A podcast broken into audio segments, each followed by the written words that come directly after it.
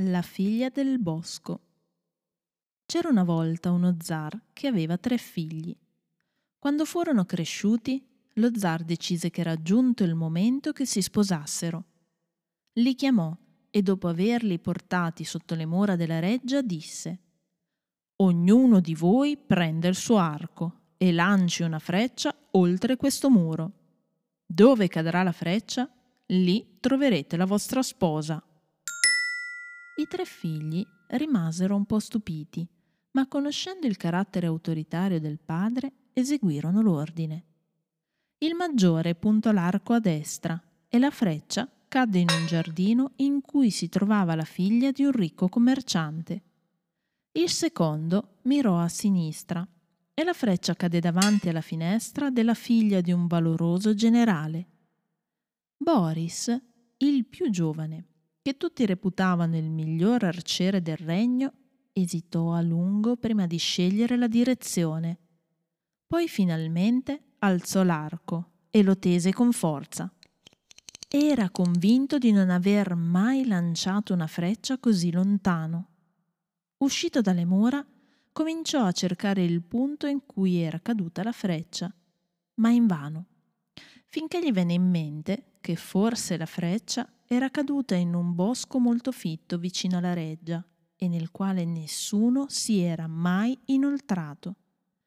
Con grande fatica si fece largo fra il groviglio di piante finché sbucò in una piccola radura e lì vide la sua freccia conficcata nel terreno.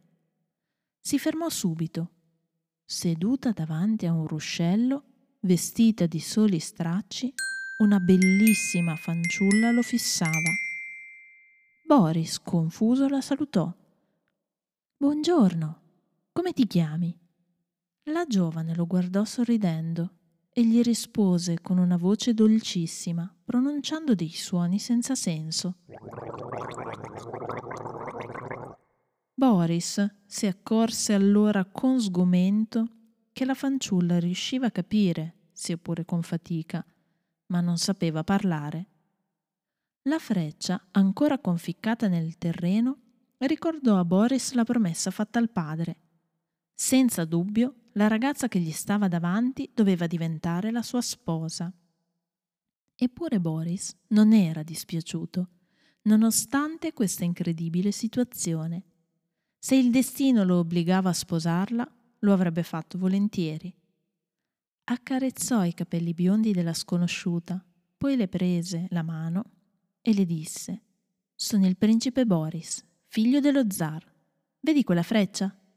L'ho tirata io poco fa, sapendo che nel punto in cui cadeva avrei trovato la mia futura moglie.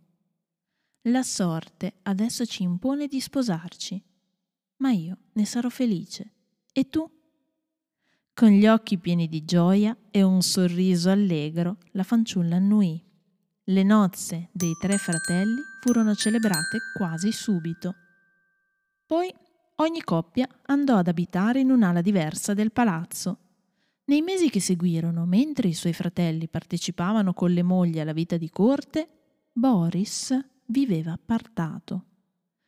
Era molto innamorato di sua moglie e cercava di apparire il meno possibile in pubblico per evitarle l'imbarazzo di non saper parlare. Lo zar si era pentito di aver scelto questo strano modo di maritare i figli. Capiva che Boris, per obbedirgli, aveva sposato una donna che tutti schernivano. L'isolamento in cui viveva il figlio lo addolorava.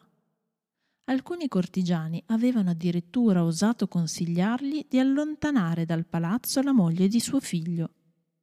Dal giorno delle nozze lo zar non l'aveva più vista finché un pomeriggio la incontrò mentre passeggiava nei giardini della reggia. La fanciulla si inchinò profondamente e quando alzò gli occhi melanconici, lo zar vide che erano pieni di lacrime. Il vecchio allora tese la mano per aiutarla a rialzarsi e le disse Domani sera sarai invitata al ballo di corte e io ti offrirò il mio braccio. Apriremo le danze. La sera del ballo, tutta la corte aspettava curiosa l'arrivo della principessa. Quando fece la sua entrata, tutti ammutolirono. Splendida, nel lungo abito di seta color argento, sui lunghi capelli biondi un diadema di perle. La giovane si inchinò con grazia davanti allo zar. Questi le prese la mano e, come promesso, le disse Puoi concedermi questo ballo? Certo, maestà, rispose con voce dolcissima la principessa. Sia lo zar che i cortigiani rimasero in dubbio. Era stata proprio lei a parlare. Un brusio di voci agitate si sparse per la sala, poi tutti si zittirono, perché la principessa continuò rivolta allo zar. Sono felice di essere qui, insieme a voi per la prima volta. Un applauso si levò e tutti cominciarono a commentare eccitati, bisbigliando tra loro. La principessa parla! Lo zar, al colmo dell'emozione, stava abbracciando Boris che gli sussurrava. Ti abbiamo fatto una grande sorpresa, vero? Ogni sera da mesi con pazienza le insegnavo a parlare. Forse il tuo invito le ha tolto la paura che per tanti anni bloccava la sua voce. Il padre felice abbracciò di nuovo il figlio. Perché prima non parlava? È una triste storia, rispose il figlio, che solo adesso sono riuscito a farmi raccontare completamente. Quando era ancora una bambina, il padre, un uomo molto ricco, morì. Lo zio, suo tutore, per impossessarsi dei suoi beni, la fece portare in quel fitto bosco dove l'ho trovata. Ogni mese due armigeri le portavano del cibo, ricordandole che se avesse osato uscire dal bosco lo zio l'avrebbe uccisa. Questi anni di solitudine, pieni di terrore, le avevano tolto la facoltà di parlare. Lo zar, nei giorni che seguirono, rifletté a lungo, finché alla prima riunione del Consiglio del Regno annunciò Sarà Boris il mio successore, perché ho avuto la prova di quanta pazienza e saggezza sia stato capace nell'amare sua moglie.